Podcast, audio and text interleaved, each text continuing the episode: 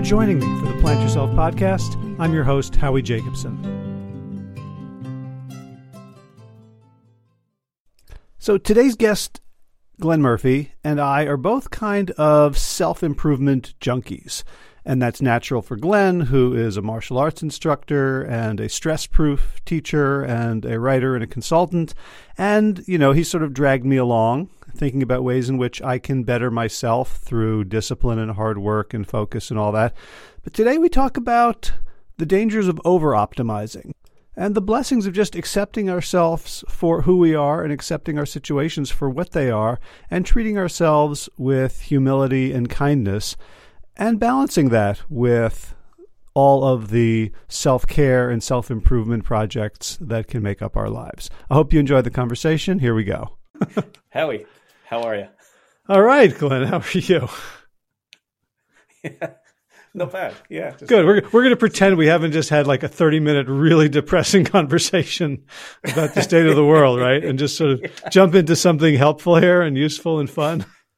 Yeah, it's always a it's always a fun thing when the question "How are you?" doesn't turn into "I'm fine, thanks," but a, a, a thirty minute diatribe about all the things that have gone gone wrong in the world and how we feel uh, powerless to fix them right now. Right. Uh, do, yeah, you know uh, Og- Ogden Nash, the, the the poet? Yeah, I think he had it. of him. I haven't read a bunch of his work. So one he, he wrote like these really short poems. One of them was, um, "Don't tell them about your indigestion. How are you is a greeting, not a question." yeah. Yeah, that is it's a funny thing though. That is a that's one of the things I had to learn when I moved over here. That it really is just a greeting in America. Like literally, how you doing? How you doing? Like that that's the response is that you just ask a question back. You don't even say, I'm fine, thanks, and how are you in the way that we used to teach Japanese kids to say in English.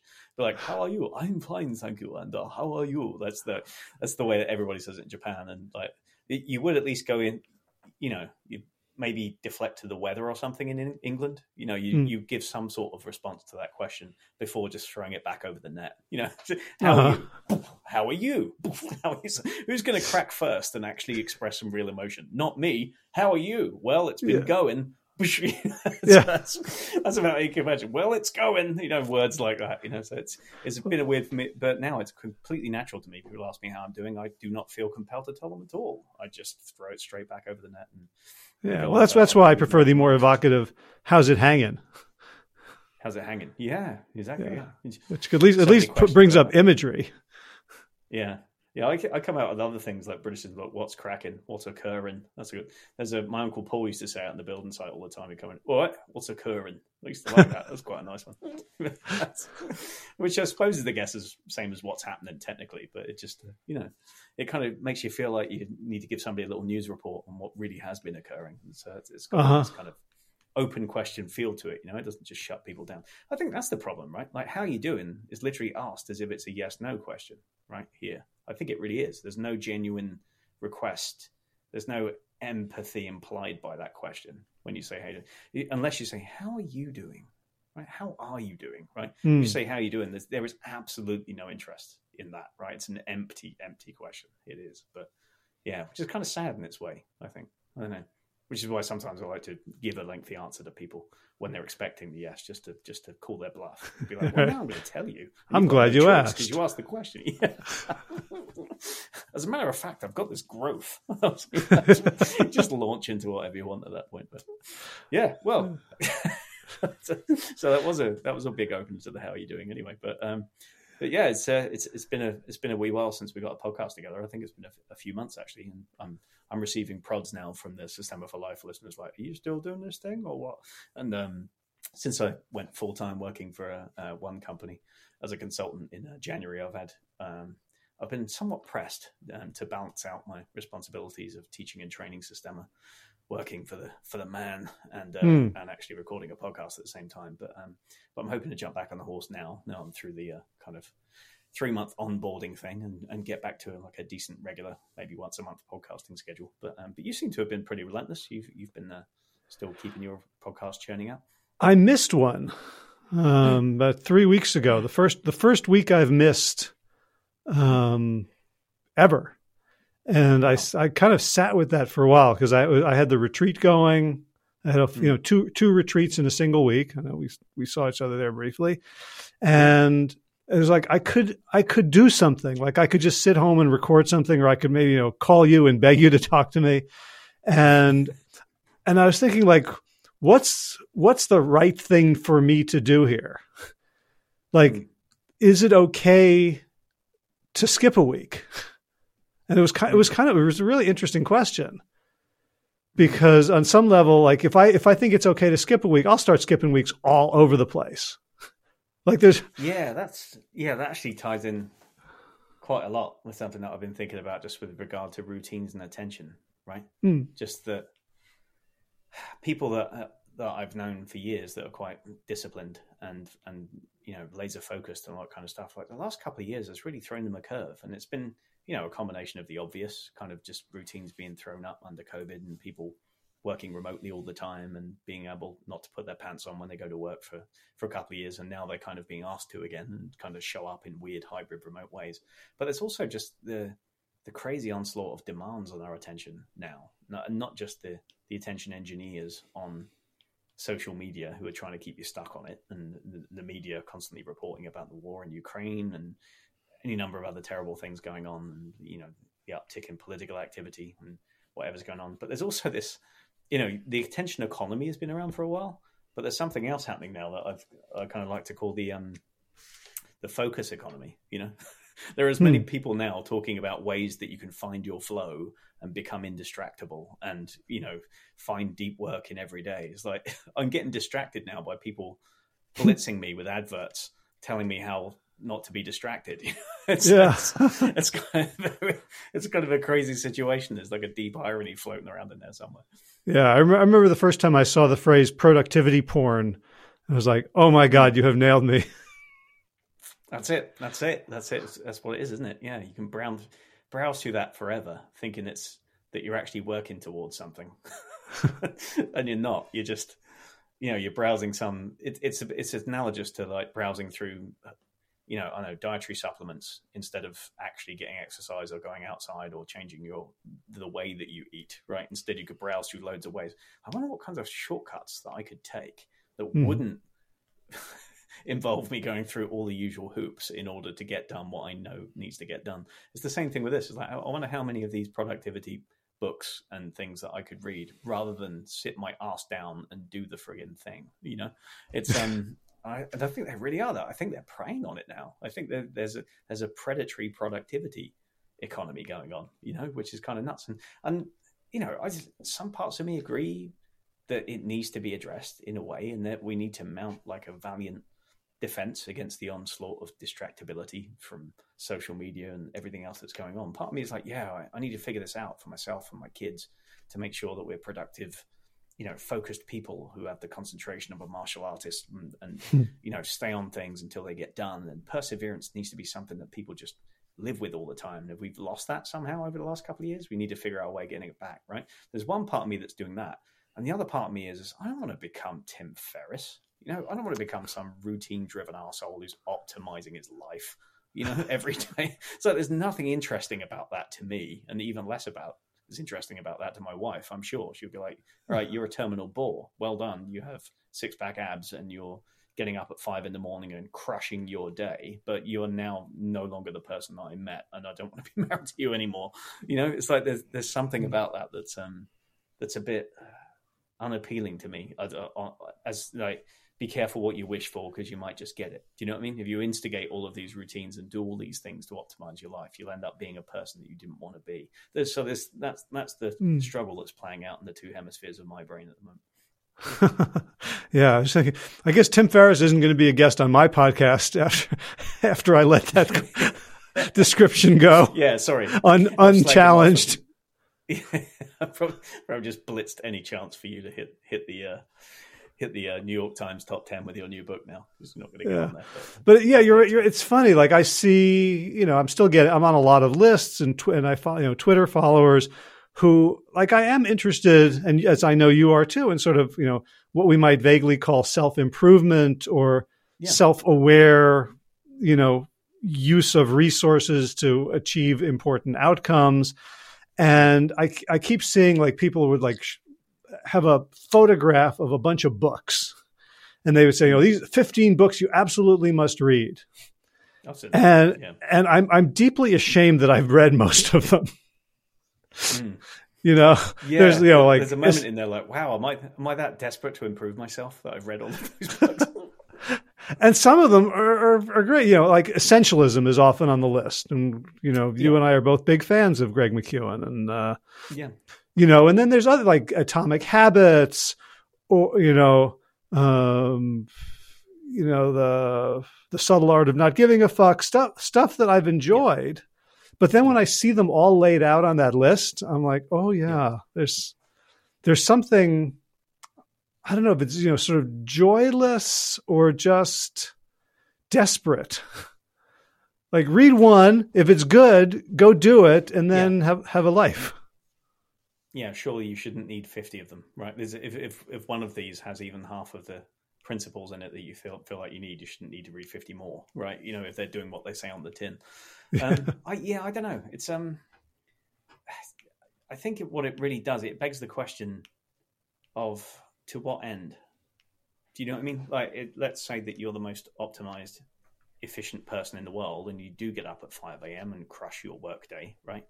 Um, to what end, right? Because a lot of the time, if you if you manifest that kind of efficiency and productivity, it's, it's not like the work goes away. Whether you're trying to, you know, save the planet, or whether you're trying to make money, or you're trying to become you know an influencer of thought or action or something like that like that work is probably never done. I mean maybe it is for people that are just money focused and they have that metrics of like i hit all my goals this month. Oh i don't know so anyone x number of things. Yeah. I don't know anyone who's money focused who understands the word enough. No yeah you, that's what I'm, I'm, sort of saying like but I, what i'm saying is that in principle you could have a metric. You could be like yeah i made x thousand dollars this month. That's all i need to make right? Yeah. Um and in a way as a as a freelance you know as for a lot of years that's kind of what i did. I'm like okay here's my nut. Here's what i need to pay my fa- my bills and support my family every month. And so once i've hit that amount i would maybe go a bit over the top and then be like okay that's sufficient. I don't want to kill mm-hmm. myself making that much more money because i've got everything that i need to stick stuff away. But then like you say after a while you're like well i'm not going to head the game here and i have to save for retirement and do other things. And what about medical emergencies? And so there's there's even if you're not massively money motivated in the sense that you don't want to be rich or something like that, right? You can still be deeply safety motivated, right? Yeah. You'd be like, oh, I can never make my family secure enough, right? I can never make my situation secure enough, so I have to keep working for the more money so that I can get more and more secure. And that's if you you're mostly working just for the for that paycheck and the security that it provides, right? if you're working for a higher ideal, if you're working to try and change the world in some way, you know, like to try and get everybody to eat plant based and healthy, or if you're trying to get everybody to live a more examined life, or be less angry all the time, or be less stressed, or something. I mean, that work is never done, right? It, it cannot be done, and it will not be done in your lifetime. So there's even less capacity for metric based rationing of your time and effort, right? So the more productive and efficient you become, yeah, the more you might do, and the bigger the dent that you'll put in the world, and that's often mm-hmm. like the you know the pitch I think of this kind of works It's like you know you won't you won't believe how much more you can achieve if you if you do all this stuff. It's like yeah, but to what end? You know, it's it's like mm-hmm. well, yeah. At what point do you feel like you've made such a big dent in the world that you feel you feel that you can relax and spend time with your family, or that you do you know what I mean, or you can stop and smell the roses a little bit because. I don't. I don't know that anybody really gets to the end of their life and looks back and says, "I, I just wish I'd made a bigger dent. I wish I'd done more." You know, yeah. maybe some people do. Maybe some people just really genuinely waste their lives and they're like, oh, I hadn't thought about it until now. But most people are, are con- content with the idea that they they survived. Maybe they're annoyed that they were, you know, wasted time not talking to people, or they wasted time bearing grudges or something. But mostly people are like, I wish I'd seen more. I wish I'd spent more time with my family and loved them and done all those things, right? And mm-hmm. maybe some people, like, if I just had more opportunity and means, I would have been able to do that or something. But very few people I think go back and say, I wish I'd done, I wish I'd 10xed my productivity, right? I don't think anybody comes back on their deathbed. They're probably like, I'm on my deathbed because I 10xed my productivity about three yeah. years ago. And that's why I'm freaking here, you know? So, yeah. Well, I think, I think there might be some sort of like a Laffer curve where, you know, there's an optimal time, you know, like I think about when I optimize my morning, that yeah. involves stress work right? That involves yeah. breathing and muscle tension mm-hmm. and push ups and doing unpleasant things with my body that I would, in that moment, prefer not to do. There's also get, you know, for a lot of listeners to this podcast, it would be getting up early and prepping meals so that they're not mm. uh, subject to the whims of urges later in the day, but they have like, okay, here's my meal ready. When I get, when I'm hungry, I can just go eat it. It's as easy as, you know, a microwave pizza. Um, I think, mm. you know, I think maybe the problem is that most of us, especially during this pandemic, have shifted way over to the left of the bottom of the bell curve, where, like, for me, a lot mm. of my morning routines kind of went to shit and yeah and so there, there was some part of me that's like you know you've got to hold on militantly to your mm-hmm. bucket or when when the yeah. bucket kind of went away it was at least cold sh- like at least two minutes of cold shower. Yeah. Right? Yeah I, I don't i don't see anything wrong with that. I don't see anything wrong with maintaining routines. I mean i did it right? I did you know for the whole while the pandemic was rife. Not that it's completely gone but it's you know, it's edging towards endemic now. It really is you know? Um, but you know, I did 300 odd days of daily breath work at six in the morning, so that everybody could like. I never used to film my own breath work every day. I would just get up and do it, right? But I did it for like a year and a half, so that people could anchor to that routine and keep doing it. Um, and I kept dowsing, and now I have my routines as well. I get up, I douse, I you know do some breath work. I, you know, spend 10 minutes reflecting, I plan out my day and then I get on with things. And I don't think there's anything, and I think if you've lost those little things that are very helpful to you, that help you to stabilize, right, and give you a nice platform to move on from things rather than get sucked into, I don't know, TV or Facebooking or something early in the morning and never get started with work or something, then then I think, yeah, you should probably find your way back to those and see what you can do. But I, I think that you're right that there is a point of diminishing returns, right? optimize optimization by definition can never end right it's it's a it's a process that tends and asymptotically right it's it tends to infinity like you can't yeah. you can never optimize to 100% you just keep optimizing constantly closer and closer but and maybe 75% optimized life is absolutely fine. optimized and then any past that you just become a boring monk like that nobody wants to know, right? So maybe we should spread our efforts a little bit more and distribute our attention and say, okay, I think I've optimized as far as is useful in that aspect of my life. And yeah, I could meditate for three hours every day. And yeah, I could do yoga for two and a half hours. And yes, I could plan every single meal I ever eat and count every single calorie, you know, but life wouldn't be worth living while I was doing that. It would be the most boring mm. experience because everything would be pre planned and it's worth the trade off to have a little bit of variety in my life and do some other things. And it, and I think you know for a, a Systema analogy, for the you know the martial art that I do and, and that I teach, I've during that whole period where we couldn't physically push and pull each other around as readily as we could, right? We found small opportunities to train and things like that.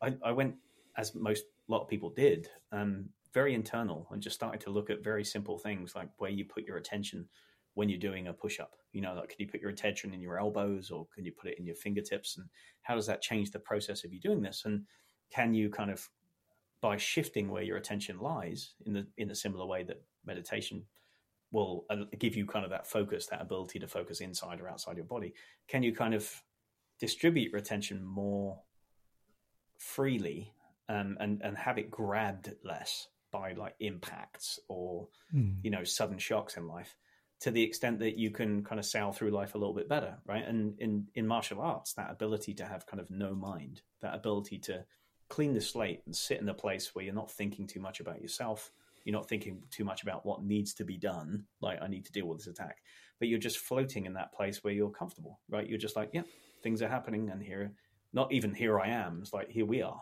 right?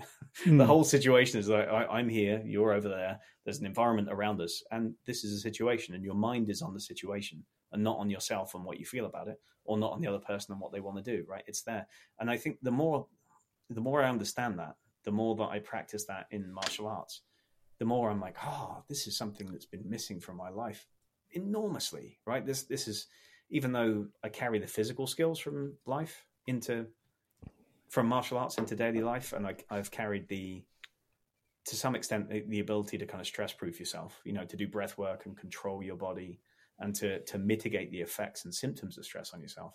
that higher order ability to shift your entire focus, to shift the entire set of things that you're looking at, and then become more unperturbable, right?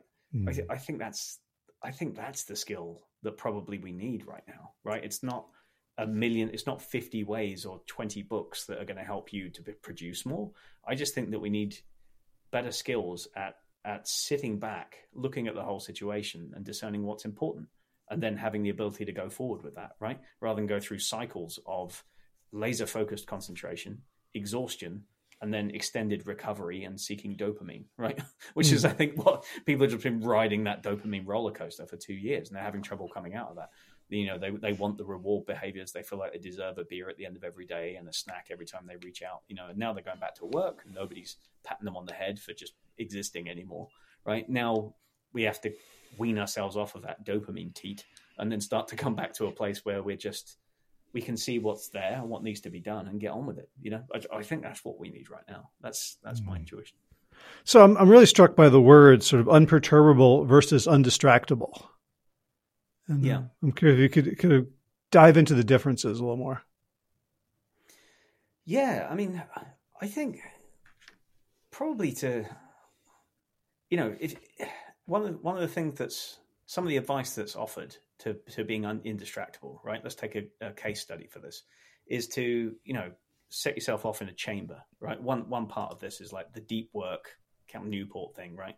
Just set yourself away and make yourself indistractable by just blocking out time when you refuse to pay attention to anything outside of that remit and outside of that space, right? You're just going to read for three hours, you're going to write for three hours, you're going to crank out whatever it is that you have to do in that three hours. And you switch off all of your phone notifications and you shut down all the things and you go to a log cabin in the Trossachs somewhere or something. I don't know, right? But you do all the things to shut out any possible input from anywhere else, right?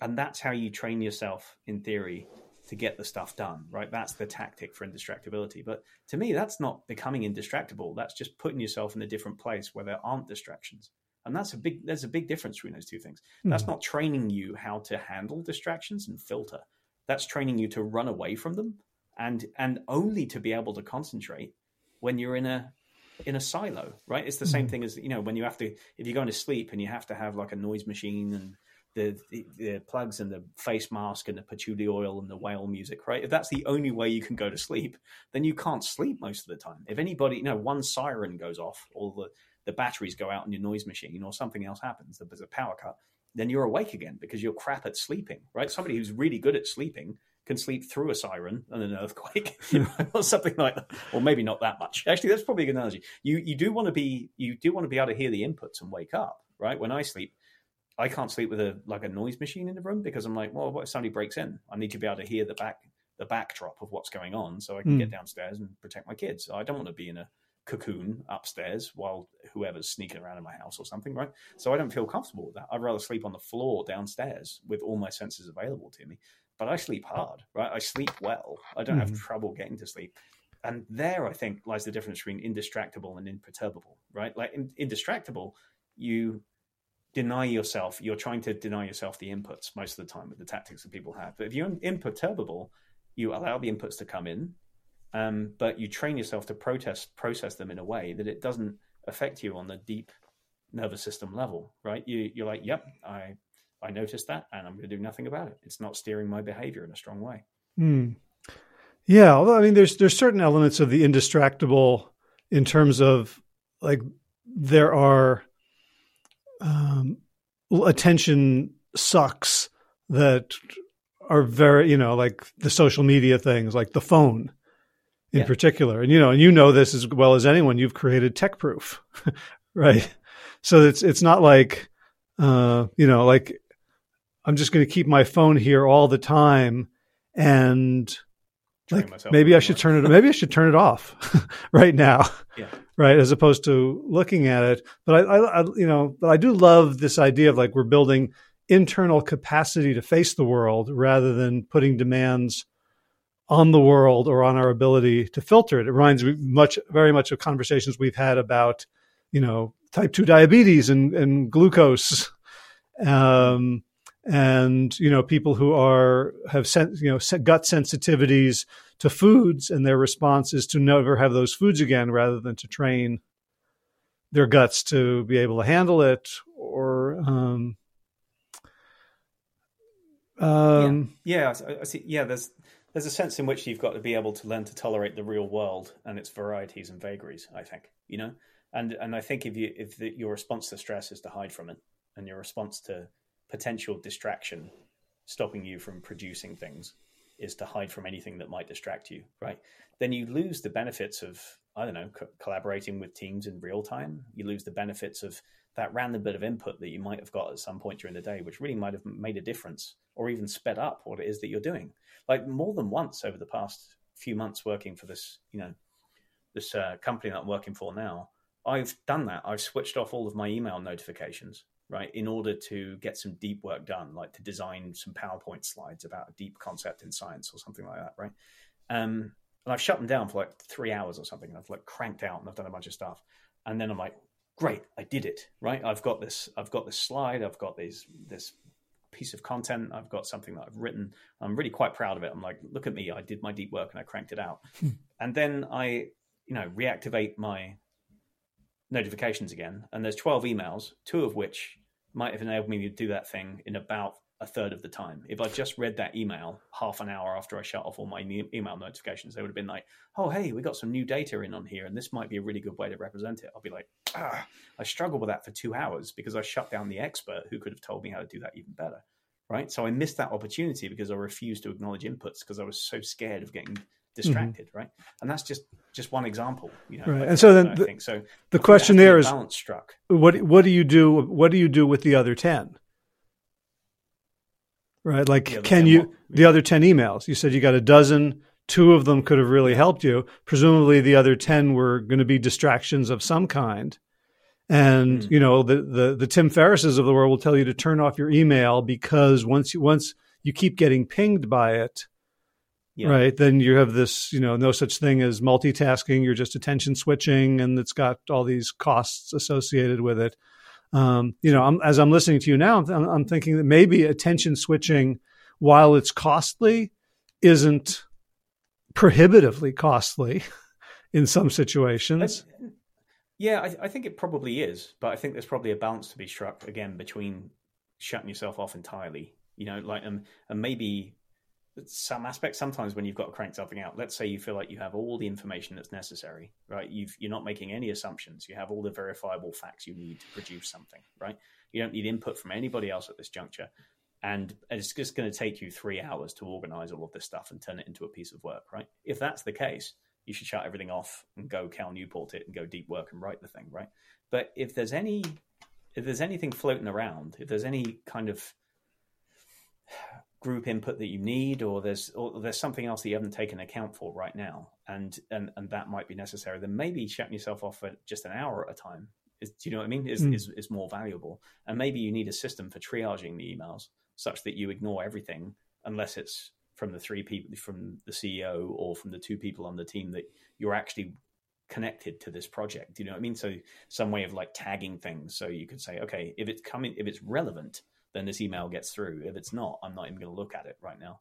There, there is a problem to the the ping pong thing, right? The just to distract the the alert and the notification coming up. Like, I just switch those off a lot of the time anyway, right? But maybe instead of trying to batch your emails twice a day or something like Tim Ferriss would recommend, right? Maybe it's more realistic sometimes to say, let's do this every hour and a half or every two hours and just not have notifications in between. And then at least at a quick scan, you could be like, okay, six emails there, 12 emails there. None of them are relevant to this project. I'm going to get back to that later on. And that, that's hard to do. And the tendency is to be like, well, I can just take care of this now. And you can derail yourself. And, and there is a cost to attention switching, I think. So I'm not advocating throwing all that stuff out. Um, but, but I think what I'm saying is, again, it's that 75% rule. It's like, when, when is it, when have you optimized that enough to be like, okay, I'm I'm un- indistractable enough right now, right? I, I'm not checking social media. I've you know silenced my notifications for a little bit, but I, I need to leave some of this door open, both so that I don't cut off opportunities, and also so that I can train myself to to to work in the face of that. Do you know what mm-hmm. I mean? Mm. Like to to work adaptively and to work quickly without getting drawn into something and, uh, and drawn mm. out. You know, I, I, think there's a there's a skill to be had there as well. Yeah. Well, when you came and worked with the coaches at the at the retreat, and you you know the the final thing you taught was this sort of global attention, very you know sort of yeah. diffuse attention on all the senses, on everything mm. that's happening, not just focusing on one thing. Um, yeah. You know, that's maybe that's part of imperturbability is the the ability to pull back from getting hooked. That okay, I've just gotten this email. Uh, it looks interesting. It looks like it'd be fun or or urgent or something, but it's not in the purview of what I'm working on right now, and I don't have to block it out. And there's part of me that I have an expansive enough attention that I can yeah. make that value judgment and that decision in the moment. And I don't need to, I don't need to make it in advance preemptively.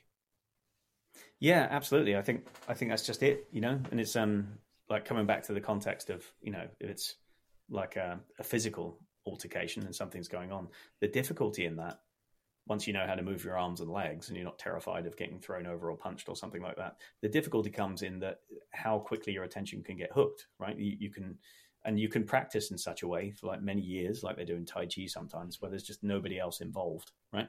And you focus like intimately on keeping your attention exactly where you want it to be and moving your hands hands and feet. As soon as somebody else is involved and is pushing and pulling as long as you're doing well as long as you feel like you're riding that flow state and everything feels easy it's still fairly easy to keep your attention where you want it to be. It's only when you start something changes abruptly, right, and something happens that you don't want to ha- happen, that your attention gets hooked, and then it becomes kind of a, a slope, like it, it collapses from underneath you, and you can't stop thinking about the fact that you're losing, or you can't stop thinking about the fact that things aren't going the way that they want to, and then inevitably you tumble down there. And, and training the skill to be able to be like, oh, he's got my arm. I don't care. It's only an arm and then you kind of come out of that and then counterattack from that position and then even before that like the, the real mastery comes i think in the, in before anything's even happened just finding that complete equanimity of being like it doesn't matter what happens. You know whatever happens my body and my mind will take care of it right? And having no expectations of the outcome at all. And just really finding that place where whether you get pushed or pulled no matter what people try to do to focus your attention and pull it from the environment around you where you might find good decisions to be made one of which might be run away or get out that door or something right getting pulled down to like i have to stay here and fight or i have to defend my leg or whatever it's going to be right? If you if you have that ability to see the bigger picture you're always an advantage to somebody else because they're hyper focused and you're not. And that's what it feels like when you work with vladimir or any of the you know the the absolute masters is that it's they are unperturbable. It's not just that you can't hurt them by hitting them because they can distribute the impact like physically right that way it's that they're psychologically unperturbable because they're they're looking at the bigger picture. They're they're solving a different problem to you right? Mm. you're solving a very short term problem. We're like you know you're trying to act like American senators or something. You're only focused on the next six months and whether or not you're going to get elected, right? And they're playing like the 90 year long game of some Scandinavian country making a policy, right? They're just like, well, he might try and kind of get me, take me down right now, but I can see 50 things that he's doing wrong. I can see a wall next to him. I can pull on his shoelace and he'll fall over, right? And we miss all those details because we're so intent on defending ourselves or one little thing and where your attention goes, your physical tension follows, right? And I think the same thing is true in daily working life, right? As you might start the day with equanimity and you finished your meditation and you've done whatever it is that you do to make yourself feel good, and maybe you got did your five a.m. club and did all your routine. But if something throws you a curve in the middle of the day, right, you get like that unwelcome email or that fast urgent response or some, or you know maybe family life intercedes, right? One of your kids is sick and you have to take them to the hospital or something else happens, right? And everything gets thrown up and you're still required to kind of deliver on all these fronts, right? It's how quickly can you reestablish that balance is a skill, right? And pull yourself back and be like, okay, there's something to do, but this is not the end of the world. What's first? What's next? What's next? What's next? And get on with that that way. And that's not a function of indistractability at all. That's a that's a function of adaptability, right? That's that's the better that's the better yardstick to measure our ability to survive in the world. Is how adaptable are we, not how indistractable are we, right? How can we just kind of keep that center in the middle of all the chaos and then come back to it? Mm. So what are, what are the practices, you know, if we're getting back to our, our morning, to our optimized morning, you know, it seems like one of the things you're saying is like less rather than more. We don't need to we we have all of us have has each of us has all of us have your the government is the government are I don't know. yeah, all of us have. I think. Uh, um, like two, every one of us has, or all of us have. I think um, innate tools that are um, that we block right through through excess tension through getting hooked. Um, but like one, you know, one of the things I was thinking when I was um, on on the ground doing the breathing exercises that you shared a couple weeks ago was, boy, this would be more useful to me than my morning meditation. right, and I've been meditating every day for twenty minutes, just sort of sitting, yeah. sort of classic meditation, just noticing the air going in and out of my nostrils. You know, a little mantra, aham, and when I get distracted, bring it back. And I and I've really cherished that I've done this twice a day since April 2019. So this is uh, mm. so three years now. And so part of me lives in terror of ever missing it because the, the, there's a narrative like, oh, well, that's that's done. That was a nice run. Yeah. And then there's also part of me is like when I'm lying down and I'm doing the the the system of breath work or I'm massaging my belly, like you know maybe, maybe I could cheat during the meditation and do a little breath work during the meditation. Is that all right? You know, like like there's mm. some uh, there's some objective arbiter that's not me out there, and that I have to kind of right and you know the, the, there's a feeling like what, what i'm missing is a kind of freedom or agency to make mm. my own decisions about this. Like I want you to tell me that this would be better yeah. for me than the other thing. I can, and I can, I can feel that impulse. Like I need an authority to make me change this so it doesn't all go to shit. Yeah, which brings us back to the list of 15 books to tell you how to optimize your life, right? Like, like you don't know and that you can't trust yourself to figure that out, and you need 15 self-help authors to try and help you figure it out. You know, it's, it's the same problem, isn't it? I think. Um, I mean, I think, I think, I think it's really important just kind of to acknowledge what it is that we're saying or that with our actions, right, that we're doing. So, to that example there, you said that you know you've been doing for three years, you've been meditating, you know, every, every day, and that you you fear what would happen if you didn't, you know, like a lot of times. So there's like a loss aversion that's tied up into that. Do you know what I mean? You you feel like, oh, if I give up on this, then I mark myself out as the sort of person that gives up on meditation after a little while, or mm maybe all the benefit maybe i feel pretty distractible right now but i can't imagine how much more distractible i would have been if i hadn't been doing this for three years. Or you know, to, there's, there's, there's, that fear is there to, to, and to be honest there's a lot of ego. Like i'm really fucking proud of the fact that i've been meditating every day twice a day for three years and i kind of want you know i'll sort of toss it in gently in conversation as if it's no big deal but i'm like like that give yeah, that gives that gives me cachet yeah. You know, and I don't want I don't want to yeah. lose that either. Yeah. Okay. so um so yeah, I've been I've been doing this really interesting training thing as well with one of the guys that I met off the podcast. Um um or was introduced to by one of him. So there's a guy um in the UK who who runs this company um based on kind of analyzing behaviors, looking at reasons for behavior, and then going to organizations to help them to unpack the kinds of things that are that are going on in their organizations and why people are making bad decisions right? So it's it's basically kind of like the science of good decision making. Mm. and um and one of the aspects of this is this exercise called assumptions challenge. Have you ever heard of this before? No. It's an it's it's it's part of um the process of red teaming that um, military groups do in order to try and right before they're about to implement a plan that everybody agrees is the best plan and all the best people have put together and they're about to do it right right on the eve of that then they have a practice of like one guy or one team within the whole unit is is tasked with red teaming the decision. It's just like, okay, let's just say that I'm you know, I think the plan is complete crap. Here's all the reasons why it's going to fail, right? Despite mm-hmm. the fact that everybody thinks it's a good idea, right? Um, and one of the key exercises within this is the assumptions challenge. So you write down a big list of all the things that you think you know about the situation, right? That that's implied by your plan, right? So So let's let's do this really quick, right? So I think this might be a fun exercise to try. Okay. right? Just for the for the sex of this, right? Um, so you're trying to make a decision about how to optimize your life, right? Um, give give me five or six statements about that, about that whole situation, the things that you believe you know. Okay. So one of the most important things is that I have lots of energy. Okay, it's important to have lots of energy. That's one, right? Right. Uh, another statement. Go. Let's just fire Um, that my mood frequently determines my the outcomes I go for. Mood determines outcome. Okay. Right. Yeah. Um, the cleaner I eat, the the more focus and energy I have for being productive. Okay. For productivity. Okay. Yeah. Right? That's three. Um, routines are very important. Routines are important. Okay.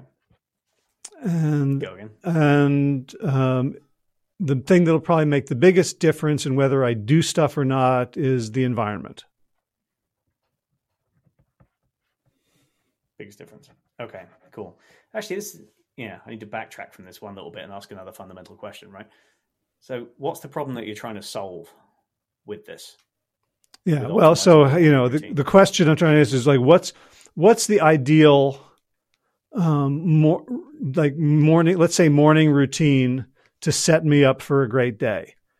Because the the pro- Okay. Now rephrase that in terms of what's the problem you're trying to solve, because that's still not that's not a problem, right? Okay. that's uh, what, what's the problem you're trying to solve with this, with actually ch- attempting it in the first place? um, how to not have a shit day. And what do you mean by a shit day? Uh, a day in which I don't feel good and I don't produce anything of value and I don't necessarily uh, live my values and I don't move towards important outcomes. And do you feel like that happens a lot? Um, too much. Too much. Okay, so you would like to make shit unproductive days less frequent. Fair Yeah. enough. Sure. Okay, yeah. So if that's the problem, I'm not saying that's necessarily yours, but this would be one reason why you might want to do it. But it's important to ask that question. The second question is, um, is this the right problem to be working on right now? Of all the Hmm. things that you could be thinking about and working on, is I want to have fewer shitty unproductive days Hmm. the problem to be working on Yeah. right now? Funny you should ask because I had a conversation with Mia at lunch where I was talking about, you know, I was going to get up this morning and, and work out, but it was, it was raining, so I wasn't going to run. So then I was going to go to my office and do yoga and lift weights. And then I just didn't feel up to it. And I feel kind of bad for not feeling up to it. And she said, you know, you haven't had a day off in over a month. Right. Because the retreat was two weekends in which I had no, I was Yeah. totally on last weekend I was playing in an ultimate frisbee tournament in New Orleans. She's like, maybe the problem is you're just really fucking tired. yeah yeah so the problem might be that you're not productive enough or the problem might be that you've been so trying so hard to be productive you didn't allow yourself sufficient recovery time Mhm. and you've just generally just kind of run yourself down to the point where you can't concentrate and it makes having a shit day more more likely right Yeah. so I'm not saying that's true, but that's another possibility, right? That's another. So another problem that you could work on is like, how do I make myself rest, right? That that might be another problem that you might be think about working on right now, Uh-huh. as opposed to how do I stop having non-productive days, right? One of those might solve the other one. Yeah. Well, in fact, you know, if you, if you got one, when you when you juxtapose them, the you had you had to um, pull the problem of unproductive days out of me. What what the problem I was trying to solve is how do I get up early in the morning to have a really productive routine versus can I just sleep for sleep in for a week or two and start recovering? Like like there's no I like there's no trust. I will say this there's no trust like if I just don't do anything you know morally you know virtuous for myself for 2 weeks and I just rest Mm. There's a story that I've just turned into a lazy turd and Mm. you know it's downhill from here and there's no there's no trust that my body at some point will say okay now it's time to have a really hard workout So now, so there's a third problem to be solved. How do I trust myself not to turn into a lazy turd if I skip a day of meditation or, or sleep in one day? Yeah. Right. Is that Yeah. another problem? That's there too.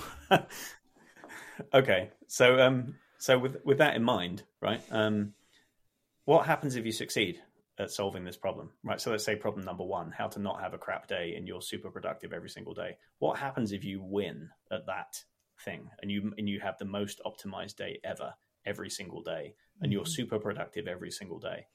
Mhm. What happens? What's the outcome of that? So one one outcome is things I care about move forward in the world. So Okay. you know, some some some of my work makes the world a better place. Um, Okay. you know, and that, you know, there. If you wanted more assumptions, there's one of my assumptions, right? Okay. Yeah, that that it's going to make that big a difference. Yeah. Mhm. Okay, so that might be what the effect on the wider environment, right? Whether Mm-hmm. or not that's true or not, that's that's one thing, and that's what's driving you. What effect would it actually have on you as Right. an individual? Well, so pre- presumably, presumably my finances improve because I'm not on salary. I I freelance, Okay. and so Mhm. you know if I'm doing the work, then I'm setting myself up for ease an easier, more abundant um, next few months. okay, Right. and um, and what effect would that have on your home life, on on the people immediately around you, right? Um, So on Mia, on the kids, like if you if you were super productive, I get up early and work all day guy. What effect's that going to have on your your family, for example? Um, you succeed in being yeah. productive. Well, I th- I think I am I am more stable emotionally when I have this sort of you know gyroscope of of work and achievement. So I'm less likely to be drawn in and blindsided if there's you know arguments and and unpleasantness. That I, that there's there's a way that me feeling like I'm doing good in this sphere is you know sort of strengthens me and allows me to put the other stuff in perspective. It's not you know it's easy for me if i'm just sort of lying around and people are unhappy with each other um, Mm. in the family to kind of really fetalize at least Okay. spiritually. Like like this is this is all there is as opposed to you know what Yeah. i'm also i'm also doing all this other stuff. And so this is a part of what is Okay, gotcha. So this, so that's interesting. So there's like you know when you look at the whole reason for even thinking about the problem, like why this and why now, you're like, I don't want to have crap unproductive days, uh, and then when I ask why and the effects it can have, you say that well, if I have more productive days, I will earn more money, and then I will feel more stable, and I'll also feel like that I have achievements that lie beyond what's going on at home. And so when I'm more productive and I'm achieving more things, I'm happier, and that will have a better knock-on effect on the family around me and all that kind of stuff as well. Um, and and then you also have the other things that you had that you were talking about, which is you know routines are important. Um, if I eat properly, if I eat cleaner, then I'll have a more stable mood, and if I have a stable mood, that has a better effect on the outcome, right? So some of those things, right? So as you go through that those list of things that you've said, as you kind of talk to yourself about why you're doing this, right? Um, some of those things are kind of verifiable facts in the sense that you could prove them or disprove them. Do you know what I mean? In the sense of like scientific facts, right? It's not to say that you could ever prove them 100% laws or truths forever, right? But you could absolutely prove yourself wrong by saying by by saying like, well, I ate really crappy food today and I feel actually quite great and I have plenty of energy, right? If that were true, then you could disprove that thesis about eating clean gives me good energy and all that kind of stuff. right But to at least insofar as you know, right, those things that you said, that mood affects outcome. Eating clean gives me more focus and energy during the day.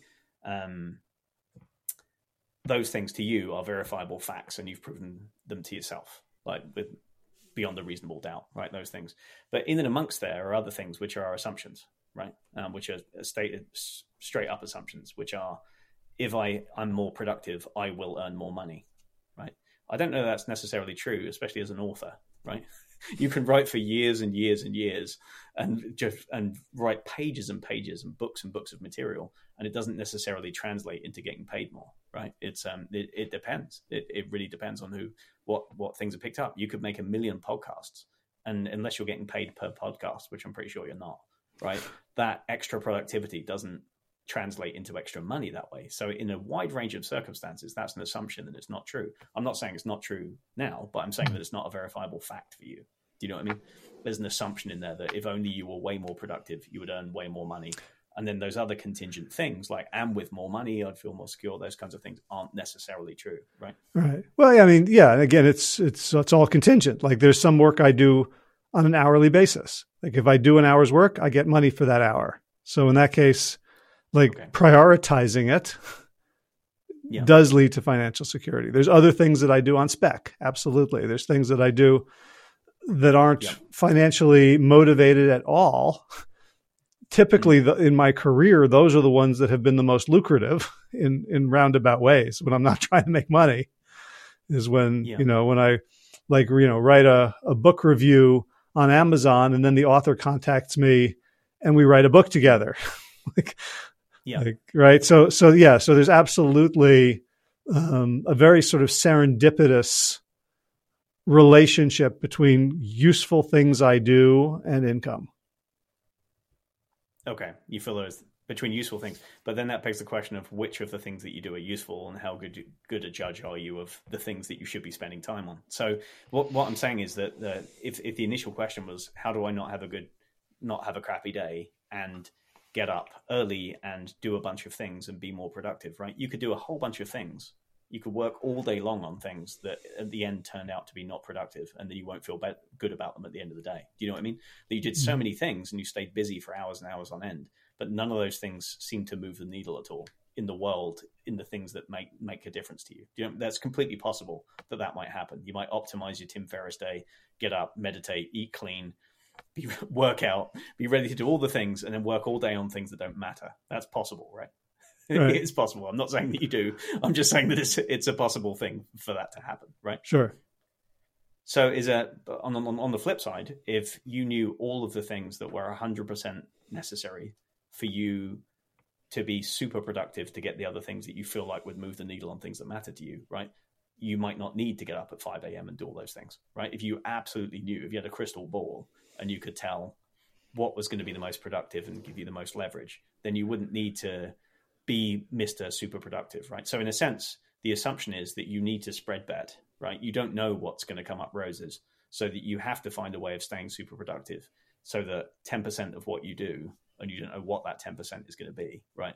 Is going to be the thing that leverages things. And if you don't spend eight to 10 hours a day doing that, if you only spend four hours a day doing that, or you don't get started for a few hours because you have a lazy morning, then you're only spending 10 minutes on the things that matter and that's only like enough to move the needle this much and you're probably not going to get there is that kind of fair to say right so so as i'm hearing you there's definitely sort of an 80-20 to it and i don't think it's as random as you made it out to be into which co- sure. which comes back to you know what you're talking about is to adaptability and ability to feel the moment like yeah. like there you know the the most let's let's just take financially. The most lucrative hours or minutes of my life have been minutes. Mm. right? In terms of oh here's an idea or here's a phone call i'm going to make or here's a proposal i'm going to put together. Mm. right? Like the things that have really led to the significant income that i've made when i've made it Hmm. There's been, you know, sort of follow up work, but there, you know, there's there's a lot of ten dollar an hour work that I do, a lot of fifty dollar an hour work, a bunch of hundred dollar an hour work, and there have been, you know, there have been ten thousand dollar an hour hours. Yeah, right. And yeah, so yeah, and not, and I and and I'm better at identifying them than hmm. I think. When I, when right. when I can be sort of present and you know unperturbable. Okay.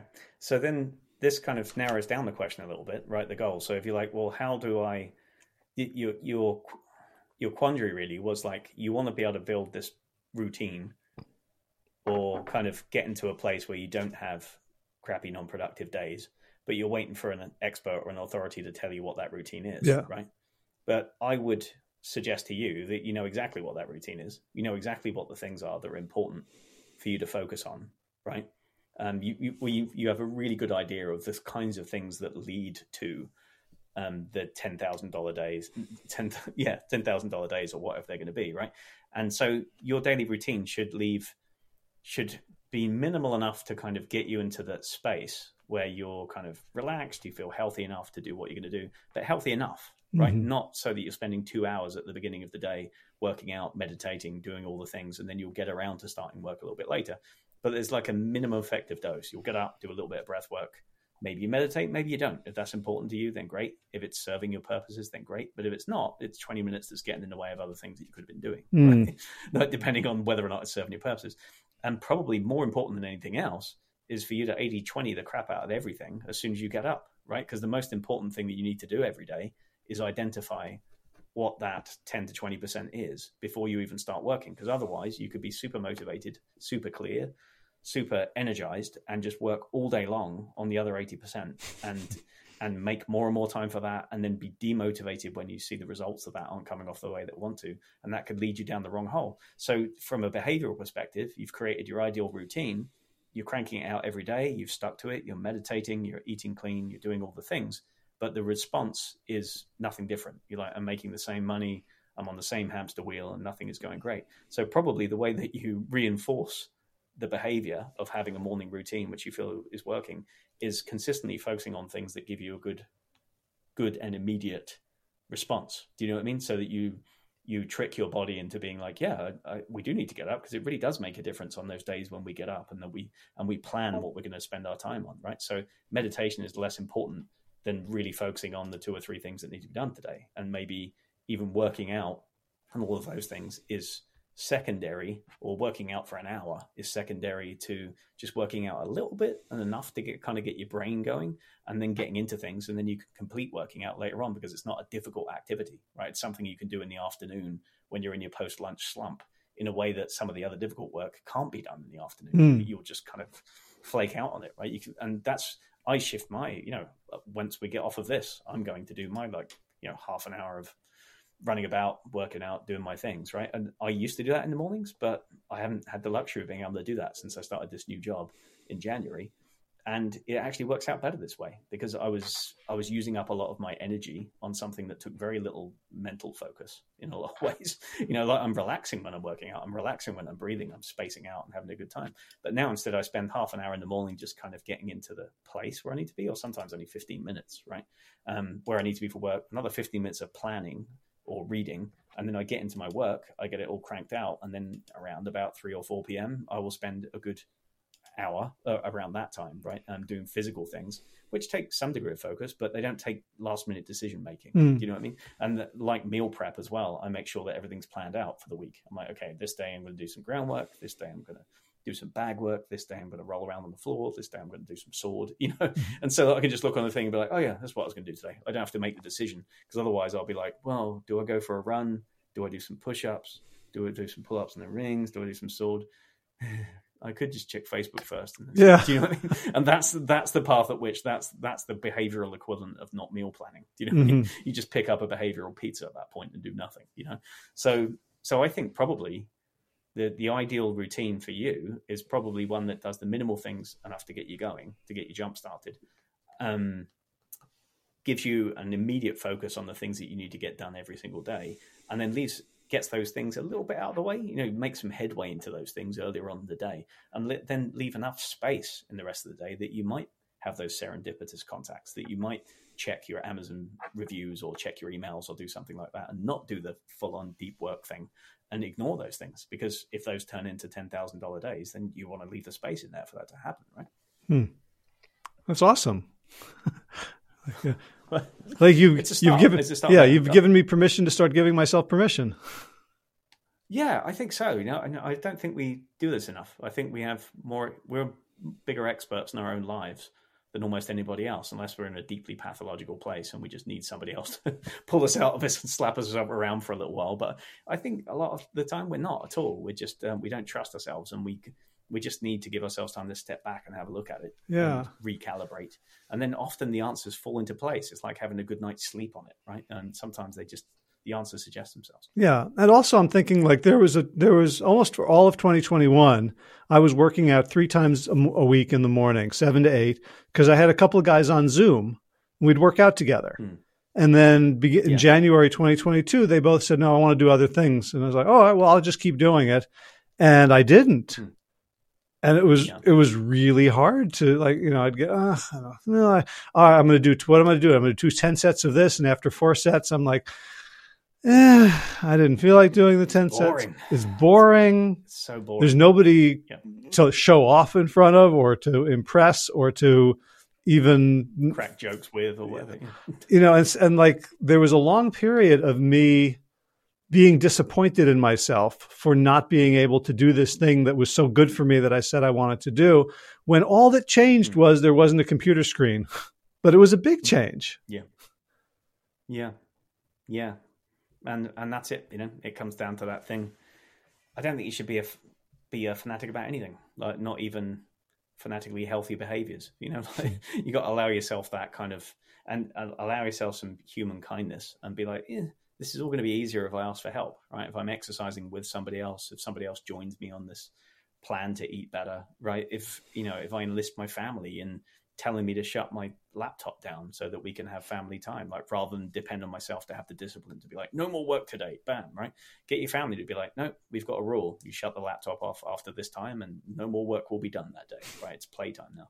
And that's something that I've had to learn over the last few months, right? If there's something that I've learned is that there's a massive value. I always always did things like just get outside, get nature, do some breath work, rebalance myself in lots of other ways. But there's an extraordinary value in starting the day and ending the day. Like people always go on about morning routines, right? They go on about you've got to do these things, optimize yourself, get yourself up, get get the on ramp going, and then you hit the ground running. Whether it's organize tomorrow, today, or eat that frog, or 80-20, or whatever it's going to be. People are obsessed with the idea of starting the day, Hmm. right? And yeah, if that's your problem, if you just have a real problem getting up and starting the day, then maybe that's the place to put your focus. What I see is so many people are just incapable of of ending the day. Right? They they get to the end of the working day and there's no transition out of work. Right? They they stop doing it for a little bit and they do they have dinner or they'll do something else and then they'll pick up another email and then they do three other things and they'll open the laptop and they'll check a few things on their phone. Um, and it's like you never really put it down. And then even when you're going to bed, you never psychologically checked out of work at all. You never punched out at any point. And some people might be like, yeah, that's how you get things done. And that's how you're driven in the world and you move fast and you get stuff done. But it's psychologically damaging. It, it gives you no, it gives you no capacity for recovery because there could always be something you're listening for and you're always nervous about something that you might miss, Mm. right? Um, at any point in there, there has to be a signal that you're done with the day, right? And for me, that's that will be going for a walk with my family after they get back from school and work and everything else like that. I'm like, okay, they could come hmm. back and I could stay on the computer. And sometimes I have meetings at fixed times or something at weird hours with people on the Pacific coast. And I don't have that luxury. But then after that, I try and do something that demarcates the end of the day. It's like a little gap year every single day. Like I'm done learning, I'm taking a gap year, and then I'll go yeah I'll go back to work tomorrow. You know, Right. it's like that. And you Hey, have Glenn, to do that. Otherwise it never gets put down. sorry I have a call that's coming in I'm just going to tell them I need to oh, they, I missed Oh, I- my bad. Sorry. No, no, we were we. Um, yeah, no, I just uh, missed. I'll call. I'll call. I'll call right back. But uh, Yeah. Sorry, I didn't. I didn't. do, do you know what I'm talking about with that? Just a, that that necessity of just ending things, as you just put it, as you try to end the phone call.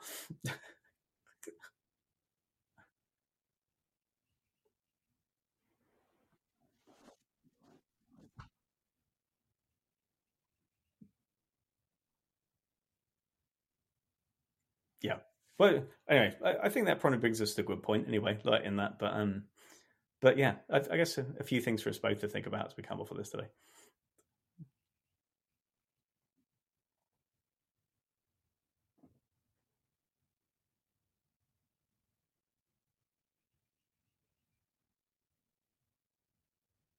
Yeah.